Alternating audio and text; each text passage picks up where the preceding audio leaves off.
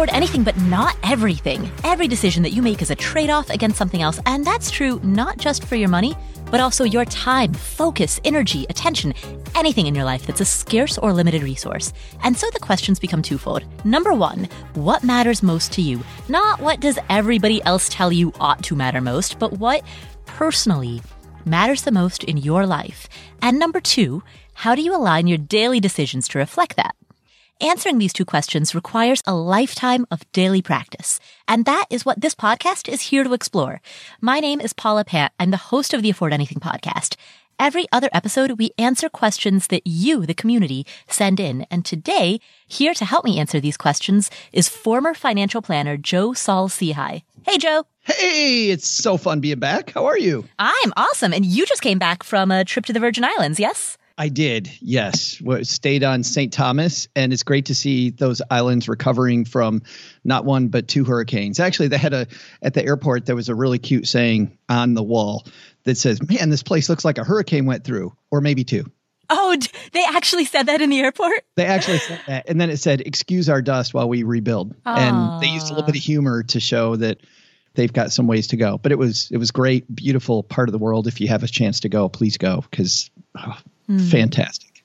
Nice. Well, speaking of dreams and goals and things that people really want to do, that actually leads perfectly into our first question, which comes from Franchesca. So I'm 35. I started learning about getting debt free through Dave Ramsey, but then came across your podcast. So my question is Is it possible to gain financial independence and invest in real estate if I start now, I have two hundred probably twelve thousand dollars in debt between consumer debt and student loans, and the large majority of it is student loans. I am just looking, I have hope, but I just want to know, you know, is it possible? Have people done it? Just coming for some hope and trying to hear what other people since I'm not starting in my 20s? Franchesca, the answer is yes. Absolutely, it's possible. 35 is young, very young. My parents were 35 when they moved to the United States, and they enrolled in grad school at, or my dad enrolled in grad school at the time. So 35 for them was moving to a new country, going to grad school, and slowly saving up enough money that eventually they could buy their very first car, rent their very first apartment in the US, right? So where you are today is already 15 years ahead of where they were. I look at them now and they're 78 years old. My dad's turning 78 in February. And at 78, they've now been in the United States for 43 years. So just think of it like that. Starting today, you have 43 more years, 45 more years until you turn 80. And 80 might sound like it's far away, but think of how much you can accomplish in that time. Like I, I've seen my own parents do it, starting from nothing at 35 and eventually getting an apartment, which led to a cheap starter home, which led to a nicer home. And then they raised a child and then they retired 35 is just not a late start. It's not. You've got decades and decades and decades ahead of you. Now you mentioned that you have 212,000 in debt. I don't know what your income is and I don't know how much you are able to save based on your current income and current cost of living. But let's just say for the sake of illustration that you earn after taxes $70,000 a year and your cost of living is not including your debt payments, $40,000 a year. That $30,000 difference is money that some of it will go to an emergency fund, some of it will get spent on other big ticket items, but some of it will go to a big bulk of it can go to that debt payoff. And if you wipe out $30,000 a year worth of debt, we're talking seven years until that thing is gone. Most people hold on to mortgages for 30 years. You know, and I know a student loan is different than a mortgage, but don't think of it as this big insurmountable thing. Most people don't think, and the reason I make that analogy is most people don't think of their mortgage as this big insurmountable thing. People listening to this podcast might, who are a special crew, but the average American does not think to themselves, oh, I have $300,000 in debt if they take out a mortgage. The position that you're in is you've got 212 in debt, but if you break it down into how much you can pay off per year, and then calculate that out to how quickly you can have that paid off, that's a very short time frame within a very long life. Yeah, there's no age limit on beginning to chase your goals. Mm-hmm. I think Walt Disney, I keep reminding myself, was 51 when he started Disneyland. So I got a year to get going on my on my Disneyland. Dr. Ruth Westheimer, you remember her? Dr. Ruth, the sex expert. I think she was 52 when she started doling out sex advice. Mm. And uh, Warren Buffett, I remember at age 50, I don't remember what his net worth was, but it was it was nothing compared to what it is now. He made the bulk of his money well after age 50. So at 35, she's got so much time. And let's not forget, Susie Orman was 45 when she published her first book. Susie who? you can Google her. Yeah, I don't know who you're talking about. So I like all those things. But as a guy who has not just been a financial planner, but also been in training and has worked with people trying to go through what you're going through, I'll tell you this.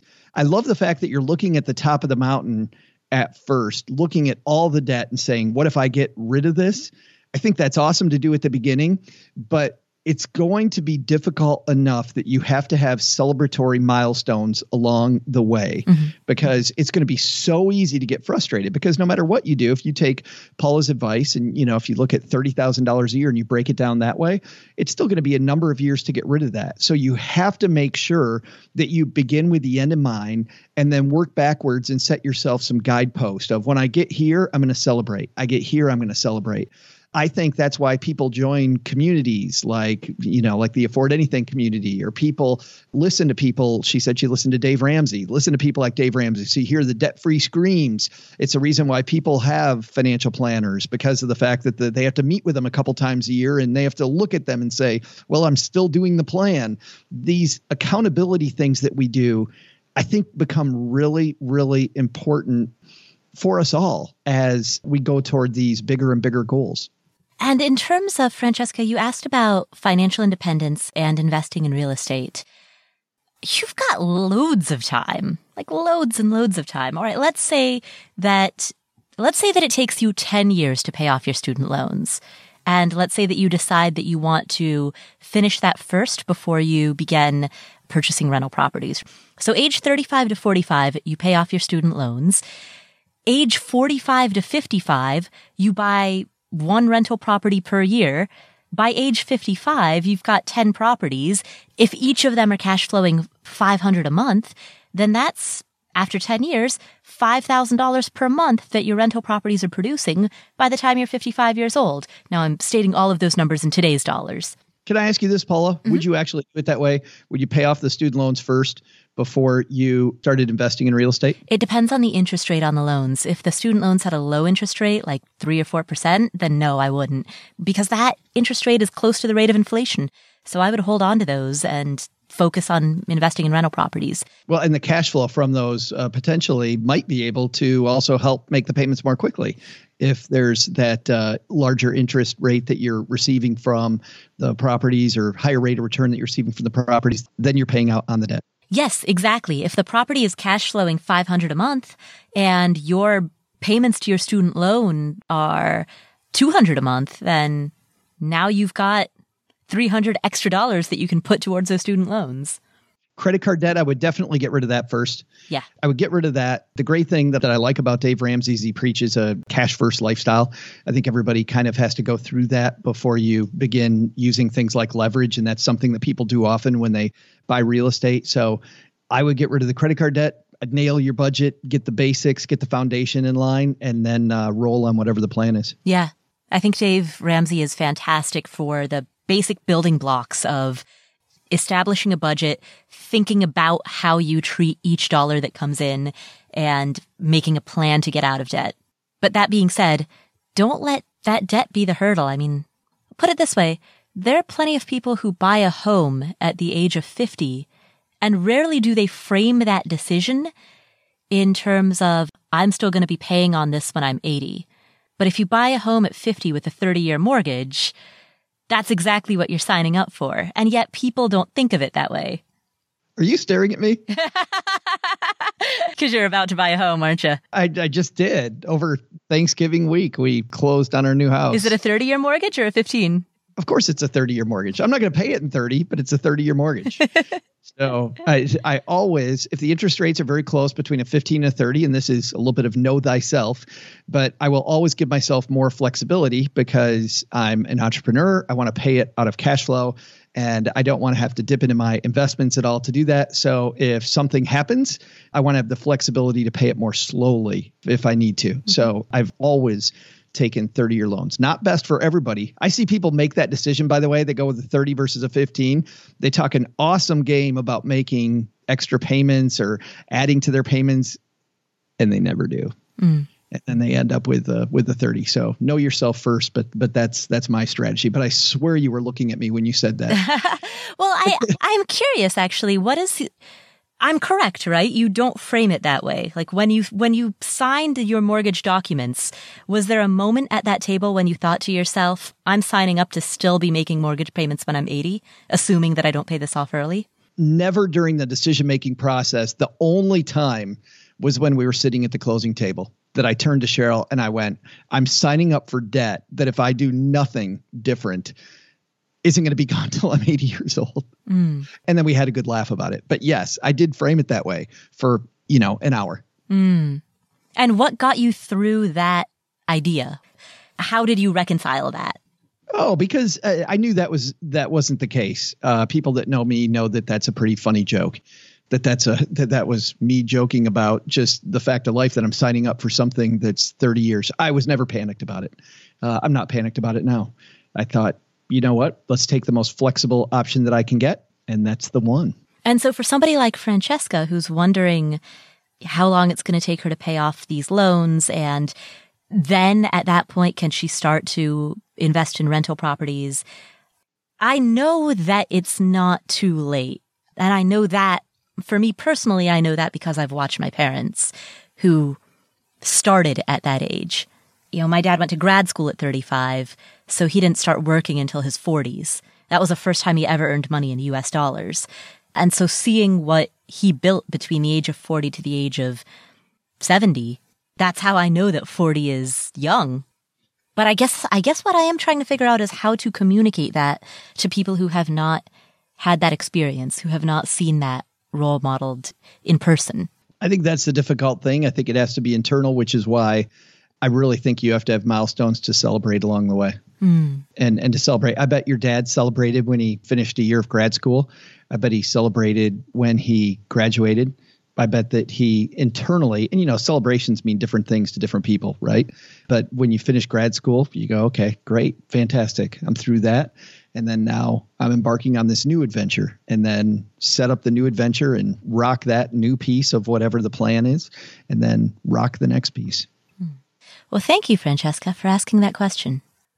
Our next question is from Mackenzie. Hi, Paula. I'm a senior in college. I've been able to cash flow most of it, but ended up having to take out loans this past year. I was in a car accident about four years ago and just recently settled. With that money, I plan to pay back my loan and finish paying my tuition. I'd really like to start investing, and I've listened to your podcast religiously, but still get confused on where to start. Do I go through a financial advisor or do you suggest me to do it on my own? And if I do it on my own, what account do I open? And do I throw it all of my settlement in at once or do I do monthly payments to hit the market at different points? Thanks. Bye. Mackenzie, first of all, what account do you open? I would start with a Roth IRA because it's a retirement account in which the money that you put in, you'll get taxed on it now when you are presumably in a lower tax bracket than you will be in the future. And then all the money that's in there, the dividends, the capital gains, all of that gets tax exempt growth. And when you go to pull it out later in life, all of that will be tax exempt. So Roth IRAs are fantastic options, particularly for people who are young, who have many, many decades of compounding ahead of them, as you do. And for people who are in a lower tax bracket now, presumably, than you will be 10 or 15 or 20 years in the future.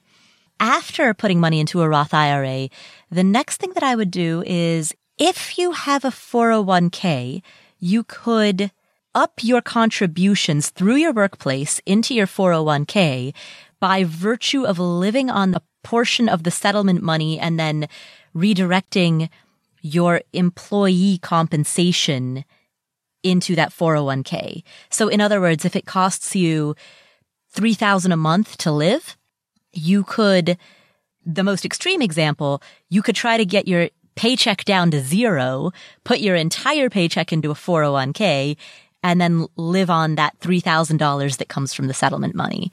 There are people who, when they get very, very aggressive about saving for financial independence, there are people who challenge themselves to go to paychecks of zero for some limited duration of time when they have alternate sources of income that can cushion their cost of living for that period.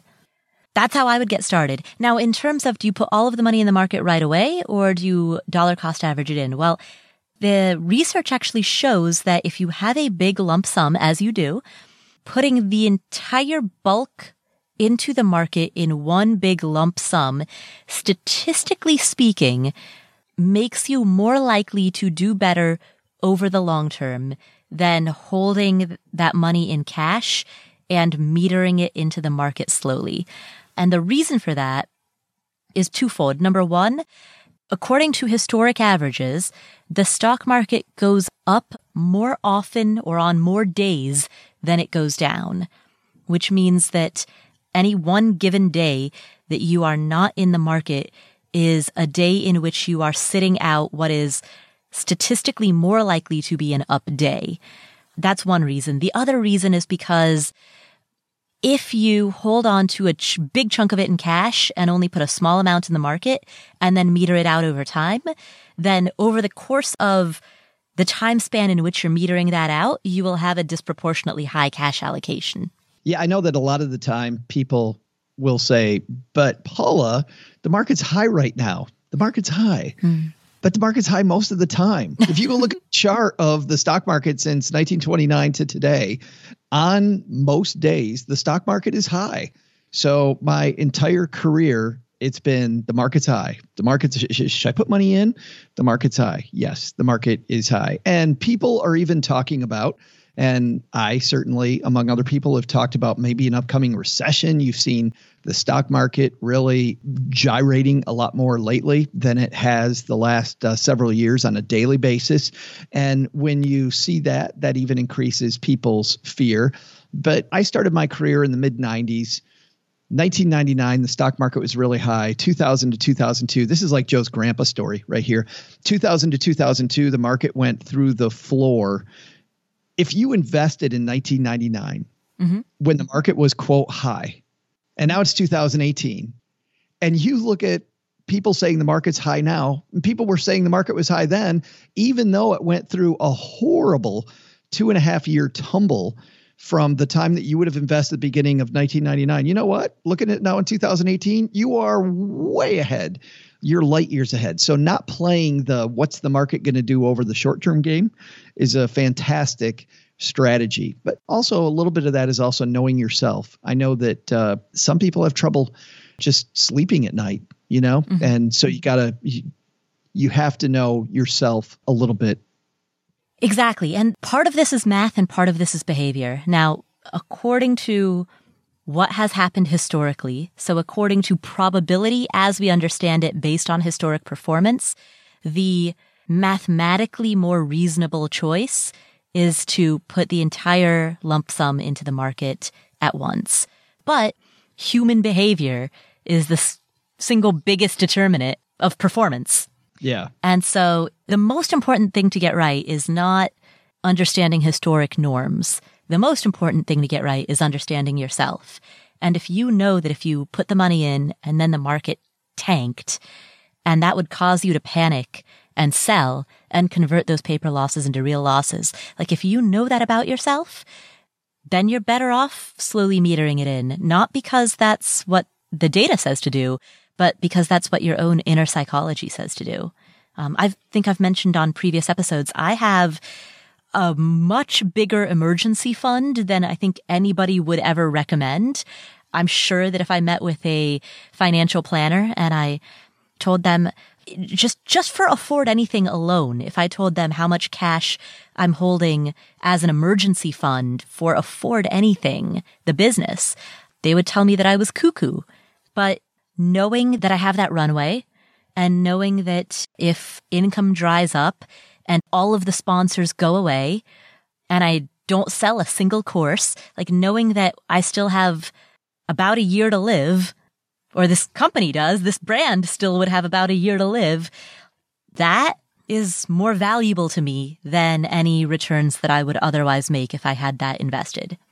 That's where I thought you were going to start. I thought you were going to start with make sure you have a cash reserve before you said Roth IRA because of you loving a cash reserve. And I think in your head, you just skipped right to investing. Yeah. I think I love cash reserves so much that I just assumed that that part was taken care of. yeah. Yeah. And a brand new investor might not think that. So I would actually do cash reserve first. Yes, I agree. and then I think the Roth IRA is an awesome option, partly because of the fact that you can get at it for uh, something like a house, let's say. Uh, so you still can get at that money. So I really do like that. I want to address the part of the, the question about do I open it myself or do I open it with a financial advisor? Go for it, Joe. I see this on online forums all the time that I fired my financial advisor because my fund is beating my financial advisor. So I went to a financial advisor. The financial advisor recommended XYZ fund. I went to some other place and I bought a fund that beat that. So I realized that my financial advisor was fireable. So I fired them. Mm. And then a bunch of people jump on the post and go, Yep, you can invest on your own. Don't hire a financial advisor. My take on that entire conversation is that financial advisor should have been fired because that's not what a good financial advisor actually does. I don't hire a financial advisor to invest my money for me, to take that out of my hands.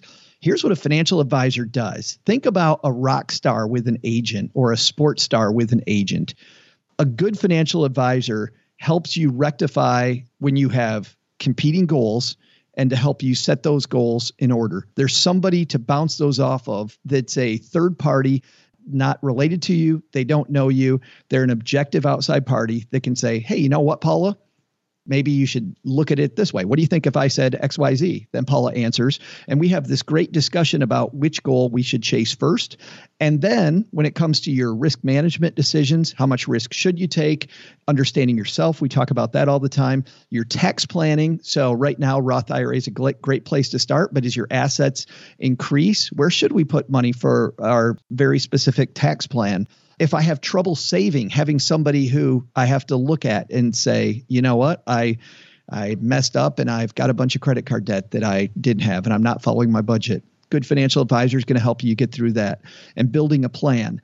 Maybe then your advisor says, I recommend XYZ. And maybe they're an investment advisor as well. But somebody to plot just an investment strategy versus a financial advisor are two totally, for me, two mm. totally different roles. I don't see much point anymore. I'm about to make a lot of people mad. Ooh. I don't see much point anymore for a lot of people to have an investment advisor only. I don't think so. I think having a financial advisor and then maybe having that advisor invest for you if that's a part of their overall service and you like the fact that everything dovetails together so your advisor is helping you invest it according to this plan then I think that that that's okay. But I still see it as secondary. I don't see it as the primary goal of an advisor. So to clarify, Joe, just in case there are people who are listening to this who are wondering, when we talk about a financial advisor, we're talking about somebody who is the quarterback for every financial component of your life, including estate planning, planning to save, saving up to buy a house, uh, retirement planning, like the holistic picture of your financial life. Whereas an investment advisor specifically is the person who specializes in your investments and your investments alone. Yes, but I will only disagree with one word. Okay. And I think it's overused a lot. I don't like the word quarterback. Okay. I think if, if you are not the quarterback yourself and you try to delegate that to somebody else, shame on you and you did it wrong. Mm.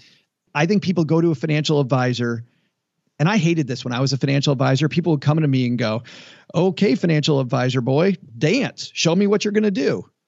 I don't know what I'm going to do. I'm your coach.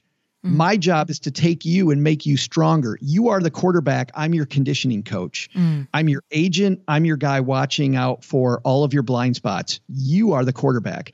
But whenever somebody came to me and they said, No, no, no, I just want to give it to you and you take care of it. And then I'm going to get mad when I have no idea what the hell's going on six months from now. Then I'm going to get in some online forum and I'm going to complain about you because I was dumb enough to to hand over all my quarterback duties to a third party. Mm. Drives me crazy. Got it. Slightly, as you can tell. Yeah, yeah, no, I can tell. That makes sense. It's like people who would go to a therapist and say, "All right, I'm here. Fix me." right? exactly. It drives me crazy. You, you you can't yeah, you can't do that. And every time I see financial advisory, not every time, but often when I see financial advisory posts on online forums, the entire community is looking at financial advisors in what I think is very much the wrong light. Mm. So I hope indirectly, by the way, that answers the question, which is no, this is not what a financial advisor does. I wouldn't hire a financial advisor to do this. I also don't think you, I don't know, but I don't feel like you've competing goals. Uh, if you're just starting out, I don't think risk management is a big issue. Just know yourself. I don't think tax planning is yet a huge issue. It might be. It's you're excited about saving. You're you called into this podcast, so I don't think that's an issue. I don't know, but I don't think that building a plan with a third party makes a ton of sense right now. Just get the money invested. So, nope, don't think it requires a financial advisor for this particular thing. Nice. The former financial advisor is saying, don't hire a financial advisor right now for you, Mackenzie, in your situation. Right which is also why we should caution people just about getting you know your advice from eh, from anybody or anything getting advice from just a podcast or getting advice just from handing over all your stuff to a financial advisor and telling them go go go D- don't do it always always check, always know what you're doing, know the basics. You don't have to know everything about everything if you hire a financial advisor, but know enough to spot check. I remember I worked with some people that were very successful business people that frankly could have done my job without me, but the way that they hired me, my job was to see their blind spots, help them with some of the complexity, and go faster than they can on their own and do the things that they just frankly didn't want to handle. But I remember one guy, his name's Dave Dave told me that his job was to always spot check my work. And I remember we would meet Paula and I would sweat for the first half of the meeting mm. as he goes, Okay, uh, did you do this? Did you take care of this? Where are we doing here? What, what do we got going there? And I would sweat. And then I'd make him sweat because I'd say, Okay, Dave, now it's my turn. Did you take care of this? Mm. Did you? and we have we'd have a fantastic uh, meeting spot checking each other's work and because of that dave always seemed to be going in the right direction right the two of you almost had a I don't want to use the word partnership, but no, but yeah. it really was. I mean, I was clearly the it was it was more like a 70-30 partnership, 70% him, 30% me, but but it was a partnership. Hmm. Absolutely.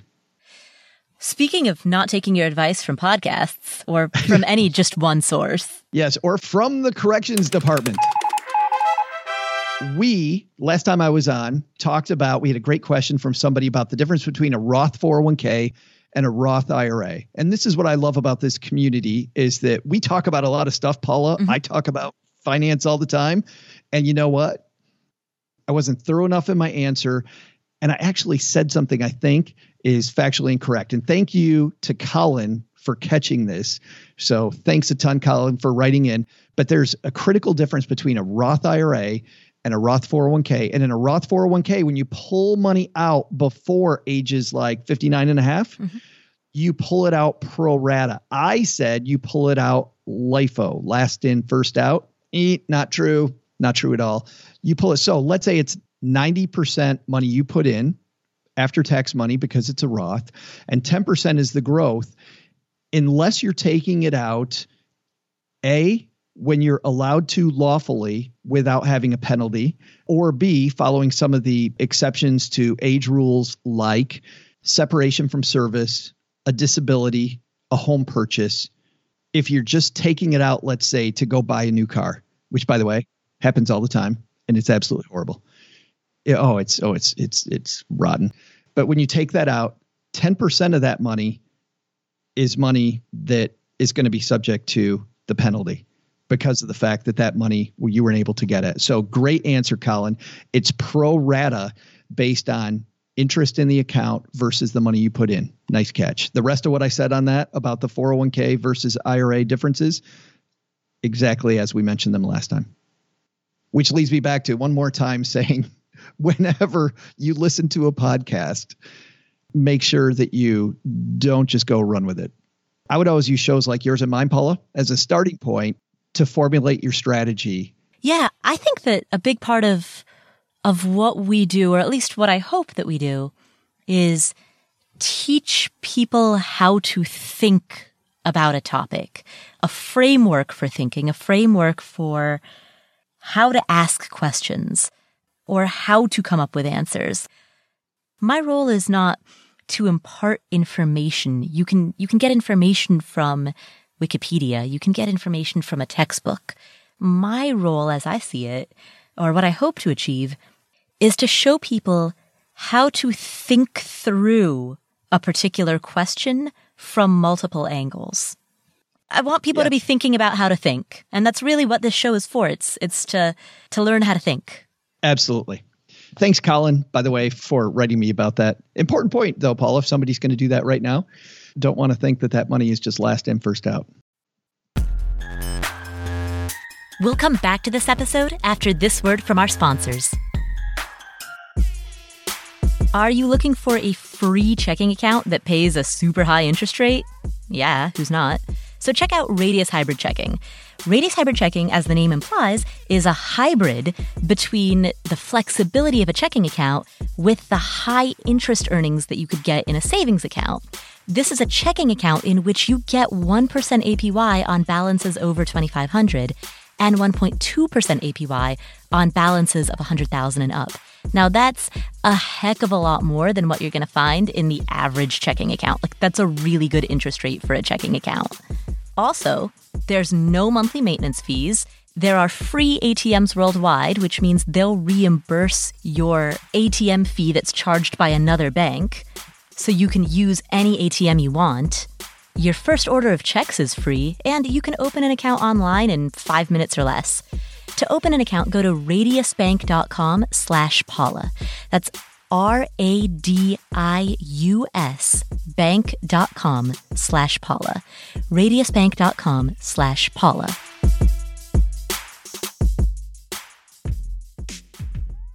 Do you want to place trades without paying a commission? Check out Robinhood. Robinhood is an investing app that lets you buy and sell stocks and ETFs totally commission free. So there are other brokerages that will charge you up to $10 every time that you place a trade, but Robinhood doesn't charge any commission fees. So you can trade stocks or ETFs and keep all of your profits. I have had an account with them and I've had them on my phone for several years. What I like about them is that I can place a trade on one share or two shares just for fun, I can trade a tiny amount and it's totally fee free, commission free. They're also really easy to use. You can place a trade in just a few taps on your phone.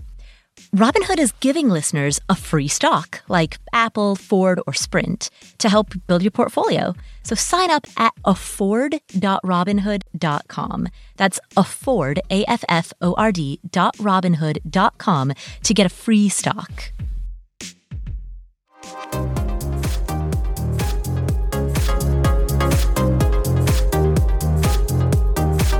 Our next question comes from Caroline.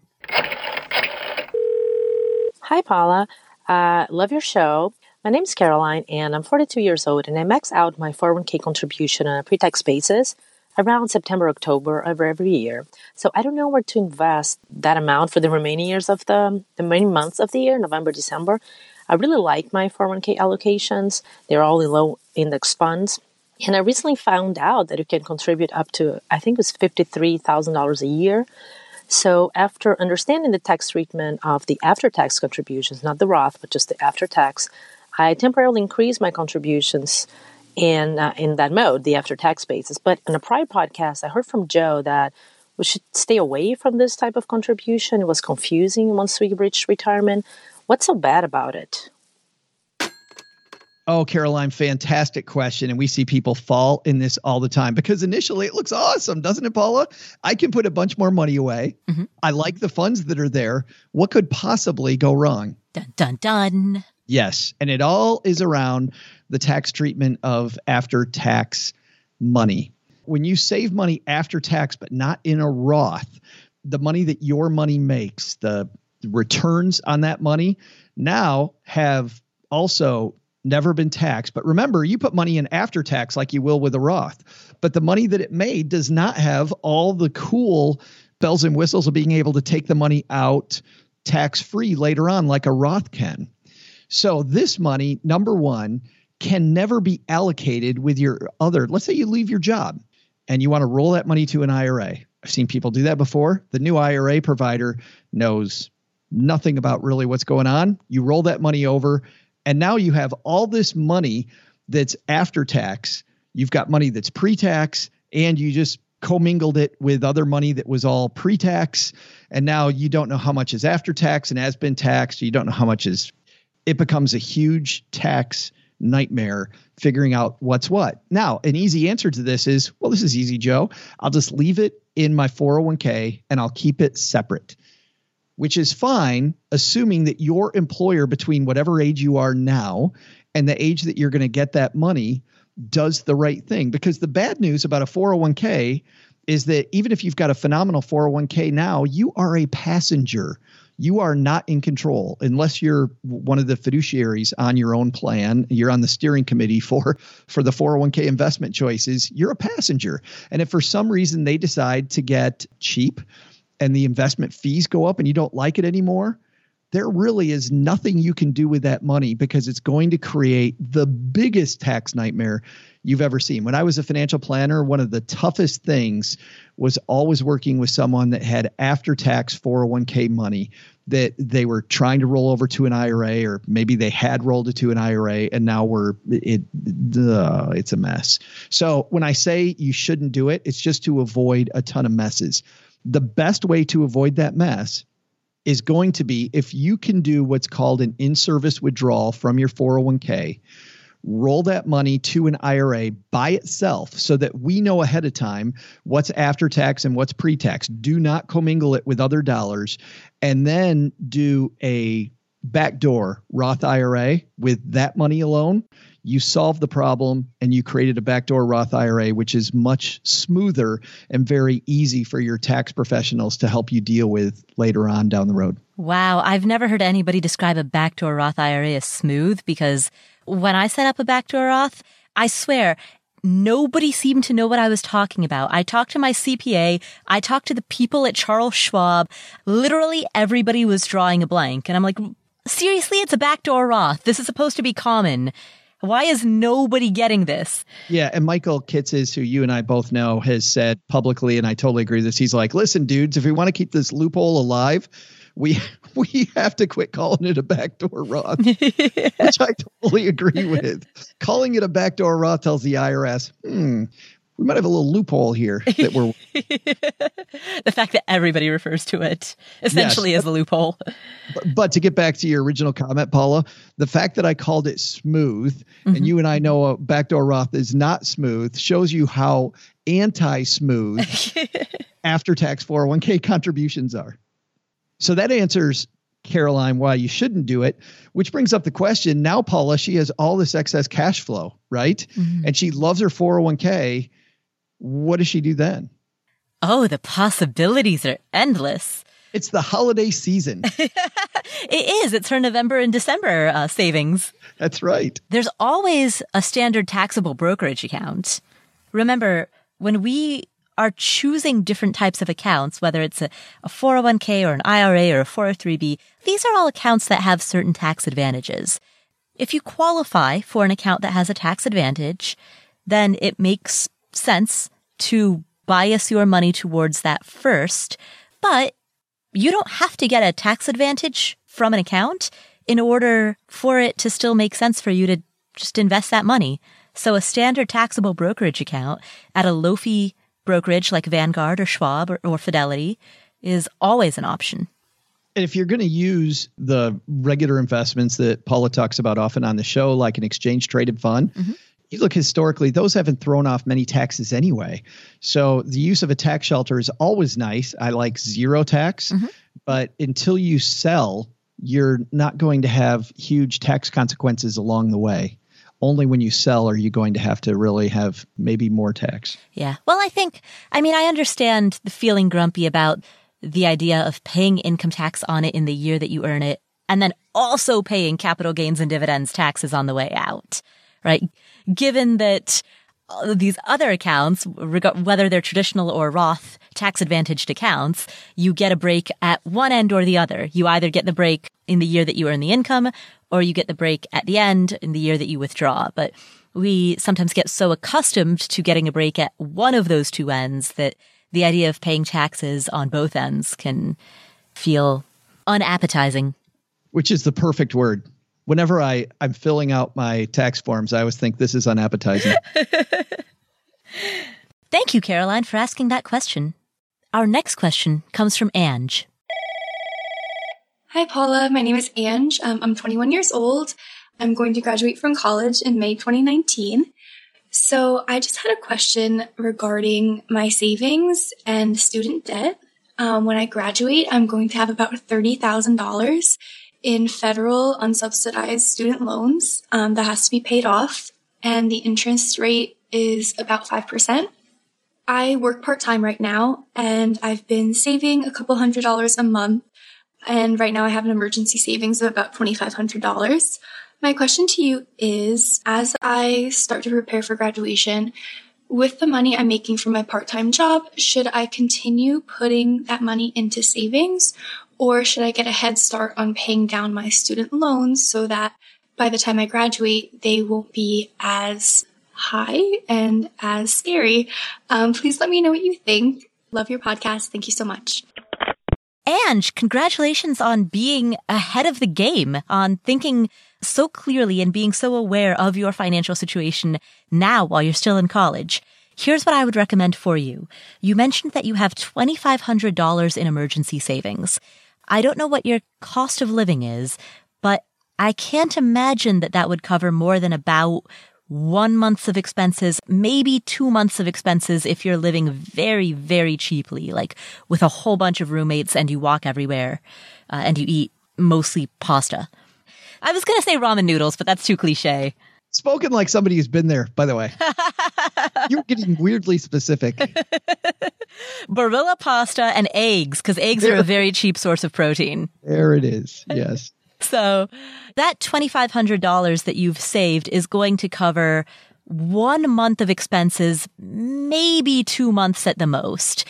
I would build a bigger emergency fund first. I would build an emergency fund that covers between three to six months of your living expenses, particularly because when you graduate, you don't know how soon you're going to find a job.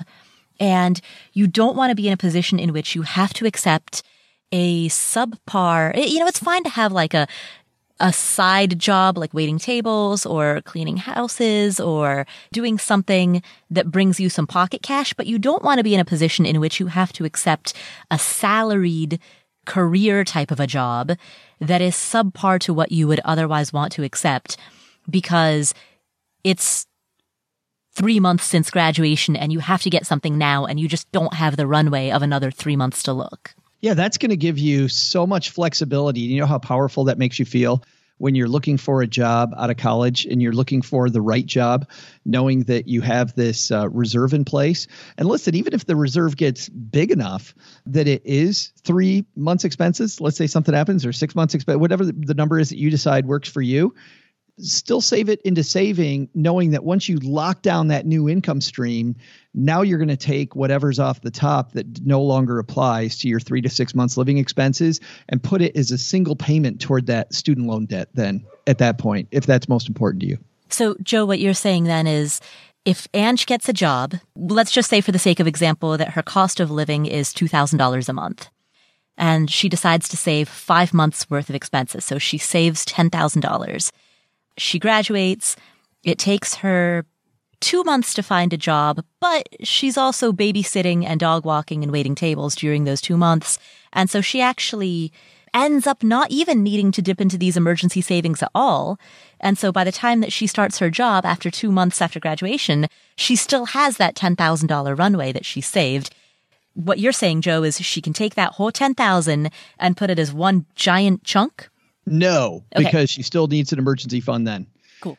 But let's say that for some reason it, it went up to twelve thousand. Let's say that she uh, received a. We're giving Ange all these things that happens to her. Yeah. So let, let's say she's walking the dog for an elderly gentleman, and the gentleman puts him in her will, or puts her in his will, and he passes away mysteriously one day, and now she has an extra five thousand. No, seriously, if if instead, let's say that she gets a signing bonus, you know, maybe she gets $5,000 for relocation expenses. My son got something like that. He didn't spend the whole thing. He did it very frugally. We actually drove through the desert. We met Paula, went to an escape room. And, uh, and, and his whole goal was to save as much of that moving expense money as possible. So uh, he was very frugal with that. But then if he's got this additional let's say that Ange has this additional $5,000 then, knowing that she still has the 10 sitting there, she can now drop that 5,000 on that student loan debt and now she's much further ahead on paying it off. Absolutely. And so that's my answer. I would save that money in an emergency fund so that when you graduate, you'll have cushioning, you'll have runway that will give you flexibility for finding a job and finding not just any job, but the right job. And like I said, you might not even need it. You might have side gigs that provide enough for you to live on, but the peace of mind that you'll experience from knowing that it's there, from knowing that you don't need that babysitting money while you're looking for a job, that peace of mind alone is incredibly valuable. It's funny because you and I just focused a lot on peace of mind, and yet I will hear people often say, Why have a cash reserve in the first place? I have a good job, I've got good cash flow. I'll just make sure that I've got these instruments. And if something bad happens, an emergency, I'll just go in and use these debt instruments. Mm, like a home equity line of credit. People say that. Yeah. Yeah. Yeah, and I don't mind a home equity line of credit, but I used to call it the the ice cream scoop on the top of the cone. You'd have your first, second, maybe third tier reserve, and then you might have the scoop, an open line of credit on top of that. But instead of trying to maximize every dollar, what I love in a in a bumpy market like we're in now is having that reserve makes you more confident in your investment decisions. If you're super aggressive with your investments and the market's bouncing around all over and you don't have an emergency fund, I believe you're going to sweat a little. Mm. You're, you might sweat more than a little. But if you have a three to six month, or in Paula's case, a one year runway, you know that the market has plenty of time to do whatever it's going to do and you can stay aggressive. So I found that not just for me but for, you know, friends that I've talked to or for back in the day my clients, having that emergency fund was able to actually make us a more aggressive investor because we had freedom from worry from the day-to-day CNBC, Fox Business, local news pummeling us with the daily gyrations and why we should all be worried that the world's going to end tomorrow. And that is one reason why a lot of people who go into all equities, for example, or uh, invest in very aggressive ways have what is known as a barbell allocation, where their investments might be all equities, but then they also have the strong cash reserves. So if you imagine a barbell, it's heavily weighted on both sides with nothing in the middle. So to be clear, Afford Anything has a one year runway. My rental properties have a runway of three months of gross rent, which is approximately six months of operating costs. And I personally have a runway of actually only about three months of personal expenses. But my businesses have good runway. But your businesses are what you rely on for fuel, which makes that secondary reserve less important. That truly does become a one time emergency fund in my head. You know, like if you have a big emergency or big opportunity you want to take advantage of, because your businesses have these other funds and your streams of income have emergency funds attached to them, you can take advantage of uh, an opportunity much more quickly with your personal money because you have that freedom from worry because of the other reserves. Right. Yeah. So, Ange, congratulations again on being so on top of it as a student. I think that's fantastic. Uh, the great. fact you know exactly what your student loans are, you know exactly how big your emergency fund is, you're saving, you're thinking about precisely how to manage future money. You're doing things really well. So congratulations. Keep it up. We'll come back to this episode in just a minute. But first, are you a small business owner, a freelancer, or a solopreneur? If so, you probably don't want to spend all your time doing invoicing, chasing down payments, dealing with paperwork and tax stuff, tracking expenses, trying to figure out how to get paid. That is the mundane, boring, necessary, but unpleasant part of being self employed. So why don't you check out FreshBooks? FreshBooks makes easy to use cloud accounting software. They simplify tasks like invoicing and tracking expenses, which means that you spend less time dealing with that and more time growing your business or enjoying your life. And when tax time rolls around, you will find tidy summaries of your expense reports and your invoice details and sales tax summaries and a lot more. So if you are a freelancer and you're not using FreshBooks yet, now's the time to try it. FreshBooks is offering a 30 day unrestricted free trial to my listeners. To claim it, go to freshbooks.com slash Paula. That's freshbooks, F R E S H books.com slash Paula. And when they ask, how did you hear about us? Mention Afford Anything. Again, 30 day unrestricted free trial. You don't have to input a credit card. Freshbooks.com slash Paula. If you've been reading my blog for a while, you've probably read me make reference to the fact that I tend to wear yoga pants every day in the winter because they're comfortable. And why would I not wear pants that are comfortable? Duh. But every now and again, I need to go somewhere where it's just not appropriate to wear yoga pants, like go to a conference or go to some sort of a professional setting. Fortunately, I can still wear yoga pants when I do it, and nobody will know because there's this company called Betabrand, and they make this thing called dress pant yoga pants, which are yoga pants that look like dress pants. So they've got the comfort of yoga pants and the professionalism of dress pants. They've got different styles like bootcut or straight leg. They've got colors like navy, gray, khaki. They've got a faux zipper and a front button and belt loops. They really look like dress pants, but they're yoga pants which means you'll be comfortable. And that's why I started wearing Betabrand's dress pant yoga pants. Visit betabrand.com and use my code PAULA to get 20% off yours. Millions of women agree these are the most comfortable pants you'll ever wear to work. That's betabrand.com. B E T A B R A N D.com. Use my code PAULA and get 20% off your dress pant yoga pants.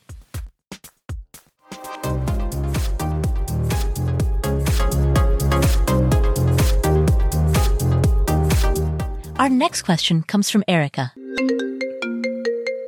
Hi, Paula. Given the dire warnings in the new UN climate change report, I want to ensure that my investments go toward promoting a sustainable world. My Roth IRA and 401k are in two ESG funds with Calvert and Trillium that screen for good corporate practices, although the fees are fairly high. I also see that Vanguard has an ESG index fund, but I'm not sold on some of the holdings in its portfolio. What advice would you give to investors wanting to address climate change, either through mutual funds or otherwise? Thanks. I absolutely love this question, Erica. And you know why I like it, Paula? Why? It actually has less to do with ESG investing. ESG investing, which is environmental, social, and corporate governments. Governance. Governments. Go- governance. No, no, no. It's what? mints, like you'd eat a mint governance like Nancy Kerrigan. Well, no, but Govern. no, no, no. The government hands out these mints to people that invest this way. You've never heard this?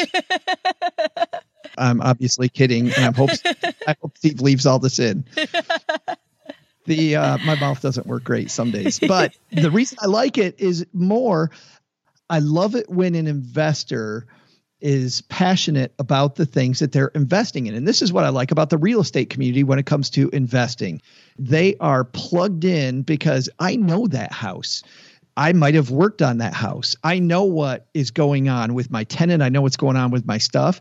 And I think too many investors are checked out. So when I hear a question from somebody who's clearly checked in and wants to make sure that their investments are doing the things that they want, I think that's fantastic. As a financial planner, I'm not going to have trouble. If Erica's my client, she's going to show up for the meetings. She's going to actually take her money seriously. She's going to make sure she's getting out of it exactly what she wants. So, without getting into her particular social cause, I think that's fantastic. You know, the best advice that I could I could give would be to lean heavily on a website like Morningstar because Morningstar is going to give you probably the broadest collection of those types of investments. And the thing I like best about Morningstar is that even though there are advertisements from many, many different financial houses on that site, there is a very thick wall very thick because most of the investment community relies on Morningstar, Morningstar reporting as their source of knowledge. I can't think of a pro that I've ever known that doesn't go to Morningstar first. I'll can I can just put it that bluntly. So uh, uh, I would go to Morningstar. I would look at at which investments are available in the RSI or ESG community and um, choose there. You, you, mentioned Calvert as an example. Calvert has a great track record of uh, social responsibility, uh, but you're right, has very high fee. You're going to pay for it. And I think that ESG investors know that, that you're going to pay for it. I think the thing to do also is, Erica, is continue to, you know, if you're this passionate about it too, keep leaning on companies that are in that space about their fees and I think as we see more people be not just activists about the investments inside, but also activists about the fee structure of those investment streams, I think they'll open up to a wider array of people. Hmm. Now, Joe, within your answer, you mentioned RSI. You meant SRI, right? Socially responsible investing? No, I meant RSI. Of course, I meant SRI. I was, I was trying to come up with something very quickly again. RSI is what the uh, the name of the government mint. Right, right. Uh, Ron Sally International. so those are five questions that are specifically about money and investing. We're going to close this episode out with a question that is a little bit about entrepreneurship and side hustling, and specifically, it's actually a question about podcasting. So it's going to get a little inside baseball.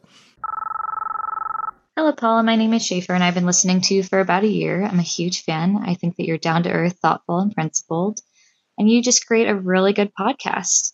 And speaking of podcasts, I'd love to learn about how you got started with podcasting, a little bit about the nuts and bolts, the prep work, and then this the journey in general, what you've learned along the way. Thanks so much. Anonymous, first of all, thank you. I am flattered that you think so highly of the show. I'm really glad that you're part of the community. I recommend that you leave a review if you haven't done so yet. wink, wink, nudge, nudge. Hashtag peek into the brain of a podcaster. Yes, right there. That is, she's learned right there. Something, something positive, please leave a review. How did I get started? To be embarrassingly super honest, this is not my first podcast. I had a podcast before this that I don't think anyone listened to. We had, I don't know, maybe 10 listeners in an episode. I, I don't even know what the stats were. I recorded it with a co-host when I lived in Atlanta. And back then I was thinking that podcasting sounded fun, but it also just sounded intimidating. And for me, when I thought about blogging, that seemed much more doable because I've been writing my whole life. So writing is writing. But the thought of moving into a broadcast medium, I had no idea how. And so to get started, myself and a, a co-host in Atlanta, we got together in person and we just recorded a bunch of episodes and we, we didn't do interviews. We didn't really plan the episodes. We basically just, I think we had my, yeah, we did. We had microphones so we basically just plugged a microphone into our laptops and recorded it and uploaded it to a hosting service called Libsyn, L-I-B-S-Y-N. We'll link to it in the show notes. It's what I still use. And from that, we created our very first podcast. And like I said, we had no listeners. And the idea behind it was basically to get our feet wet and to make it feel less scary. And so we recorded I don't even remember how many episodes, maybe 30 ish, each episode being five or 10 minutes. Then we stopped recording and then eventually we pulled it off the air. But the purpose of that was just to, to take this thing that was big and scary and daunting and to make it feel a little bit more approachable, to do it however imperfectly just so we could say that we have done it. How long were you on Stacking Benjamins before you created this show? Oh, that's a good question. Oh, geez. When did you start stacking Benjamins, Joe? You were at least on a couple years. Yeah. So we are we are well, you know, we've had a couple iterations as you know, and you've survived those bumps too. Right. What year did you start stacking Benjamins? 2012, I believe. Okay. So when you first started, the roundtable was that doctor with the thick southern accent who lives in Georgia. Yes, Dr. Dean. Dr. Dean, yeah. Carrie Smith Nicholson and uh, Dominique Brown hmm and uh, Len Penzo. Right. And then Carrie left very quickly, very shortly, and we needed uh, replacement.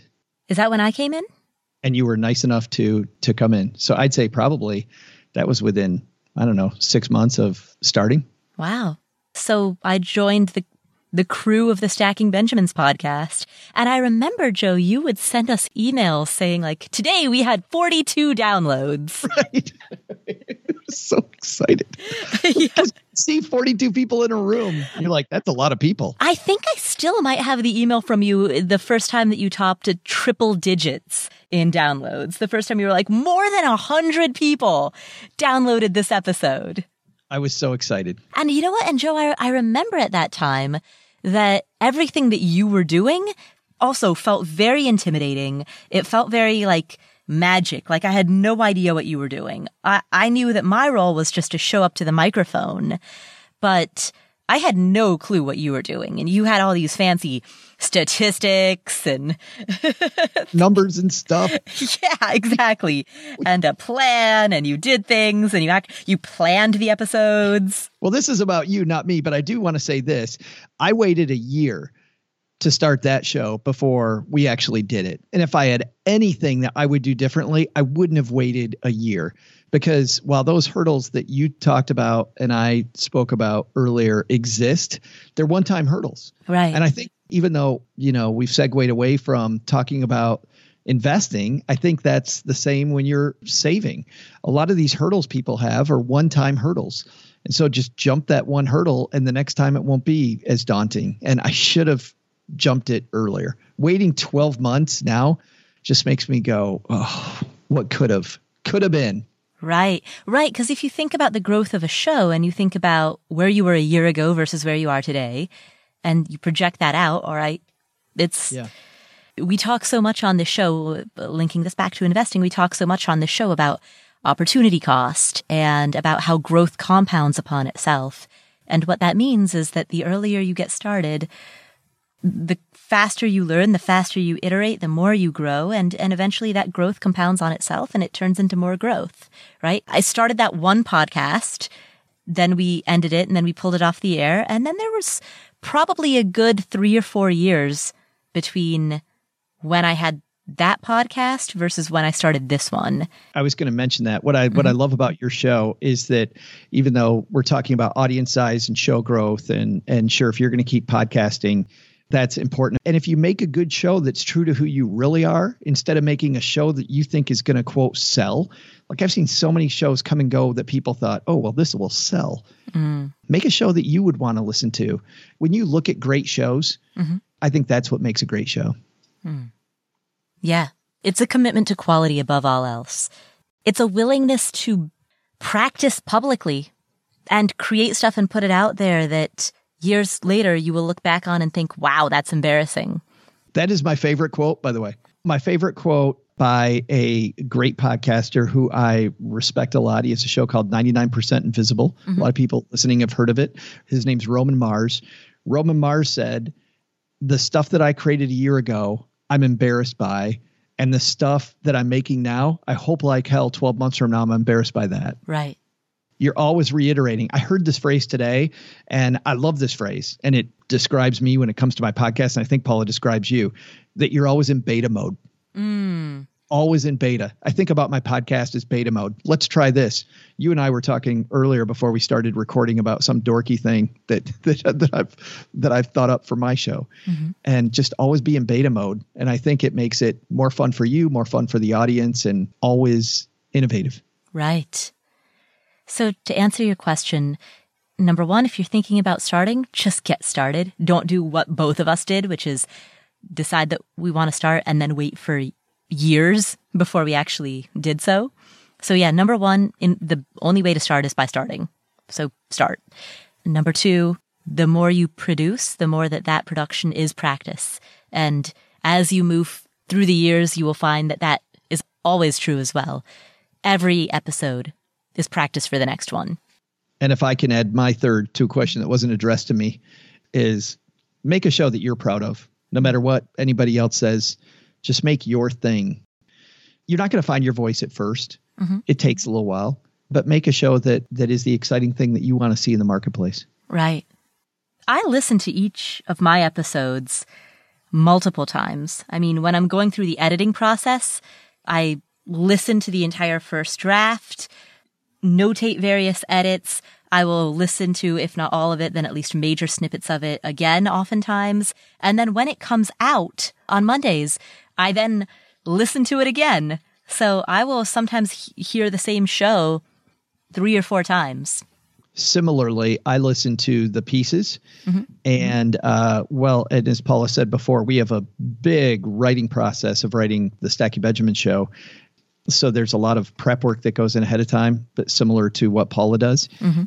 Afterwards, after Steve puts the show together, I do the final edit. Mm-hmm. I always give it the final edit and give it my thumb up before it goes out. And generally, I'll cut another, I don't know, five to ten percent of the show. Yeah, I do the same. Joe and I both have the same editor, this guy named Steve.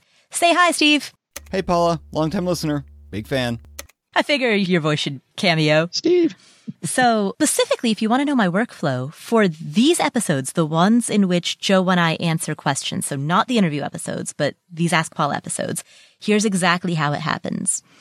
We use a service called SpeakPipe to gather the voicemails. My assistant Aaron goes into SpeakPipe, listens to the questions, notates down whether they are real estate or non-real estate, and then notates the episode number in which each question should be answered, depending on mostly first come, first served. I have a spreadsheet uh, that's an editorial calendar in which I note down the date, the episode number, whether it's an interview versus an Ask Paula, and all four of the sponsor slots, plus I leave a blank column next to it for the timestamps for each sponsor. So I'll look at that spreadsheet on the editorial calendar. I'll know that there's an Ask Paula and Joe episode coming up. I'll go into SpeakPipe. I'll pull out those questions, listen to all of them, email them to Joe. Joe and I arrange for a time to meet. We sit down, we record the episode. Uh, often, before we record, we have a conversation about what we want to talk about during the episode, what major points we want to hit, all of that. So there's a pre episode meeting. Then we record the episode. Once it's recorded, I put it in a Dropbox folder. Steve gets the episode. He edits it. He sends me that first draft. I open up another spreadsheet. Column A are timestamps for cuts. Column B are timestamps for restarts. So when that cut finishes. And then column C are any additional notes. So I'll listen to the full episode and I don't listen to it while I'm multitasking. I have to listen to it at my laptop because I'm constantly hitting pause and then writing down timestamps. So it will take me two hours, two and a half hours sometimes to listen to a one hour episode because I'm sitting there giving it my full attention and pausing it frequently in order to note timestamps. I send that spreadsheet of cuts to Steve along with readings for all of the sponsorship slots, as well as a show title, the show notes, the Libsyn episode description, the photo for the audiogram, which is what we publish on Instagram, notes about any bloopers that should run at the end, and notes about any additional cuts that we should make. Steve will then do a second edit of the show based on all of that feedback. And depending on how close we are to publishing and depending on just the specifics of that show, I may or may not listen to it again prior to when it gets published. But then when it does get published, I listen to it on the day of release for a third time. And those are just the Ask Paula and Joe episodes. For the interview, the, these are the easy ones. The interview episodes are a lot more prep work because if I've got a guest coming on, I will read the most recent book that that guest put out. When James Clear came on, I read all of Atomic Habits cover to cover. When Suze Orman came on, I read her most recent book, Women and Money, cover to cover. I make sure that I do that so I can have an informed conversation with the guest. And what that means is that every time I have a guest on, that's an eight hour commitment right there just to read the book. That's not even counting the process of choosing guests, approaching them, asking them if they want to come in, all of the other administration as well as high level strategy thinking that goes along with it. Yeah, researching which guests are going to be appropriate for the show, which guests are available. I don't know about how you do it, Paula, but I have also multiple other ways that I look for guests that might be outside the usual realm of, and I'm sure you do too, that might be outside the usual realm of financial people mm-hmm. that still give uh, great lessons to the community. So, and that process is generally starts about five weeks before an episode goes to air. Mm-hmm. Yeah, I do the same because I don't want to produce another podcast that just has the same usual players that you hear on lots of other personal finance podcasts. If you look at the space of personal finance podcasts, there are a lot of people who are oftentimes bloggers or people in the community who appear on a lot of shows and then it kind of ends up becoming an echo chamber. And so I like breaking out of that by going to cousin genres. So I like talking to productivity experts or people who are experts in behavioral economics or the decision sciences. And I typically don't bring on people who request to be on the show because A, I'm not inspired to talk to them given that they requested it and it wasn't my idea. And if I'm not inspired, then I'm not going to want to do eight hours of prep work. B, people who request to come on my show often are making that request of multiple shows, and I don't want this to be yet another echo chamber show with the same guests. Yeah, so that, that's a lot of the thinking that goes behind an interview guest in addition to the actual preparation for the guest. And that is all in addition to writing the show notes, creating the audiogram, notating the timestamps for cuts and restarts, notating the timestamps for the outro quotes that go into the key takeaways at the end of the interview episodes. There are many, many hours of production, both pre-recording and post-recording that go into every single episode. Joe, I know you do that too. And I think it's because of the fact that you and I put so much effort and labor and thought into every single episode that's why we both are in that very, very narrow percentage of podcasters who earn enough from our podcast to be able to make a full time living at this. That's a slim group of people. And I think that part of the reason behind that, there are many reasons why, Joe, your show and mine have both succeeded. But I think part of the reason is that there are so many people who think that podcasting is nothing more than showing up to a microphone and talking. And when you 10x the workload, you often also 10x the results. Well, and I think it's differentiation. I think in any crowded market, and especially a market where there's a low barrier to entry, when there's so many different choices on the store shelf, you can't have a Me Too show. And you have to be making that show that appeals to a certain amount of people and then go out and find those people and consistently lead those people where you want to lead. I've never been bad. This is going to sound horrible. I've never been big on asking my audience what they want next. Oh, yeah, uh, no. I have a whole rant about that. Yeah, I've never been big about that. You know, this is you show up in my kitchen and I'm the chef and this is the chef's table. My show's the chef's table. And you're going to get what the chef is serving that night and he's going to give you as much artistry as he can possibly pull out in every episode. And that's that's the fun of it. Yeah. You know? I absolutely agree. My entire speech at the World Domination Summit was about that topic. And if you want to go back and listen to that, the title of that speech is uh, How to Lead an Authentic Life. And we played it in a previous episode. You can find it by going to affordanything.com slash episode 138 if you want to hear me deliver a speech about how authenticity is the art of not giving a shit about should. And if you're going to do that, which I think is the correct path. Well, I'm even going to go stronger than that, which I know is the correct path. Hmm. You also have to have a thick skin because you're going to have members of your tribe that do not like the way that you're taking the show. And I'll tell you, I, I mean, and Paul has been through almost every single one of these. We've made some pretty severe changes to the Stacking Benjamins show over the years. And the last major change we made a couple of years ago, I lost a third of my audience after that change. I mean, they were just gone. and I got so many letters saying, "Oh, the old show was so good, the new show is not that great." And I had to believe we weren't good because of the fact that we hadn't done it very much. The old show we had down. We didn't have the new one, but I thought the new one was more was was more who we really were, and it was it, it more represented the the life of of what that show is, the circus that it is you know, within four months, though, we had not only recovered all that audience, but that's when the awards started coming.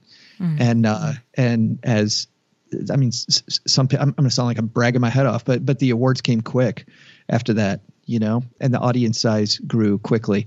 And as I mentioned, I wasn't that worried about the audience growing. I wanted the show to be more about what it was. So I I had to be firmly rooted in I'm leading, not not my tribe. Mm. One of my quotes in, in that speech that I gave in episode 138 is that design by consensus, by definition, yields average results. But I do remember, though, Paula, mm-hmm. thinking two weeks afterwards, what the fuck have I done? Mm. I totally, I totally remember thinking, and then I went, nope. Like then I go back through all the boxes. Did I? Yes, yes, no. This is exactly where I want to go. It is what it is. It's what I like better. It's definitely where I think we need to be, which I think ultimately makes it more fun. It isn't fun putting on a show that's all requests. I will say this. Yeah. I love quotes by top podcasters, and I try to listen to as many top podcasters as often as possible. I believe if you get into anything, go find out what the people who are really good is are, are, doing. And don't try to do what they do but learn from their technique and what they think about and how they work. Mm-hmm. Because there's a reason why roman mars is great. There is a fantastic disney podcaster named lou mongello and lou mongello going back paula to what you said earlier about the microphones comparing microphones or comparing equipment or whatever that might be he had this great phrase. He said Nobody went up to Michelangelo and said, "Is that a number two brush? Where did mm-hmm. where did you get that brush?" When he's when he's doing the Sistine Chapel, nobody's asking Michelangelo about that. You know why he's great at this this whole Sistine Chapel thing, Paula? it's because the it's because he's using a whatever brush. he uses this quality paint. Nobody thinks about the paint. Nobody thinks about the brush. That's not where the art is certainly those have to be up to speed and they can't be friction. You know, anybody that took communication 101 in college or heck even in high school knows that there's there's a sender of a message and a receiver of a message and there's friction in between. My goal with my equipment is to make it good enough to make sure that there is as little friction as possible between my message and my listener. I've listened to plenty of podcasts where I can't get the message because it sounds like crap. Mm-hmm. I guess that is the fourth and final point to your question is whatever you produce, make it your art. And I realize this might sound like a funny thing to hear from a personal finance podcast, but when it comes to something like this, make it your art and the money will follow. Don't try to make it too much of a business, especially in the beginning, because those don't succeed. The people who get into this because they think they'll make money at it, they're not the ones who make it. The people who get into it because it's their craft, they're the ones who make it. We talked about making money from our podcast. Mm-hmm. There's a really wide moat. There is a desert of absolutely no money for a long, long, long period of time. Mm-hmm. And my co host, OG, and I, I remember one day him looking at me after we'd been going for two and a half years. And he said, dude, what the hell are we doing? Mm. I said, what are you talking about? We're making podcasts. This is, this is great. He goes, yeah, it's fun hanging out with you and this is great, but this ain't going anywhere. Mm. And it's funny that it was just after that conversation that it began going somewhere. Like just when you think it's not going to go, mm. just around that bend is for us anyway, what it took but you know then it's funny then three years later people are talking about i just discovered this new show the stacking benjamins podcast which have been around for two and a half years or three three years we're like the longest overnight success in history. Mm. thank you for asking that question. And joe normally i end these by saying hey where can listeners find you if they want to hear more of you? But i think that's been pretty well established. I think we might know. You, you'll find me here chatting with paula Well, thank you so much for tuning in. My name is Paula Pant, and this is the Afford Anything podcast. And if you like the show, please hit the subscribe button on whatever app you're using to listen to podcasts.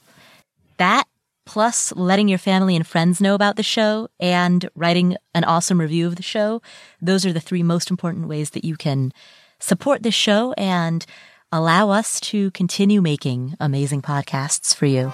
So, Thank you so much for tuning in. My name is Paula Pant, and I will catch you next week. Oh, hey, Joe says that I should put a disclaimer in this show. So here we go. This is not legal advice. It's not professional advice. It's definitely not financial advice. Don't listen to a word that I say. Please contact a real professional, which I am not one. And I don't hold myself out as anybody more than just some totally random person who happens to have access to a microphone. That's it. Don't see me as anything more than that. This show is for entertainment purposes only, so thanks for listening. Because at. Whoops. One day, I'll learn to not keep my ringer on when I record a podcast.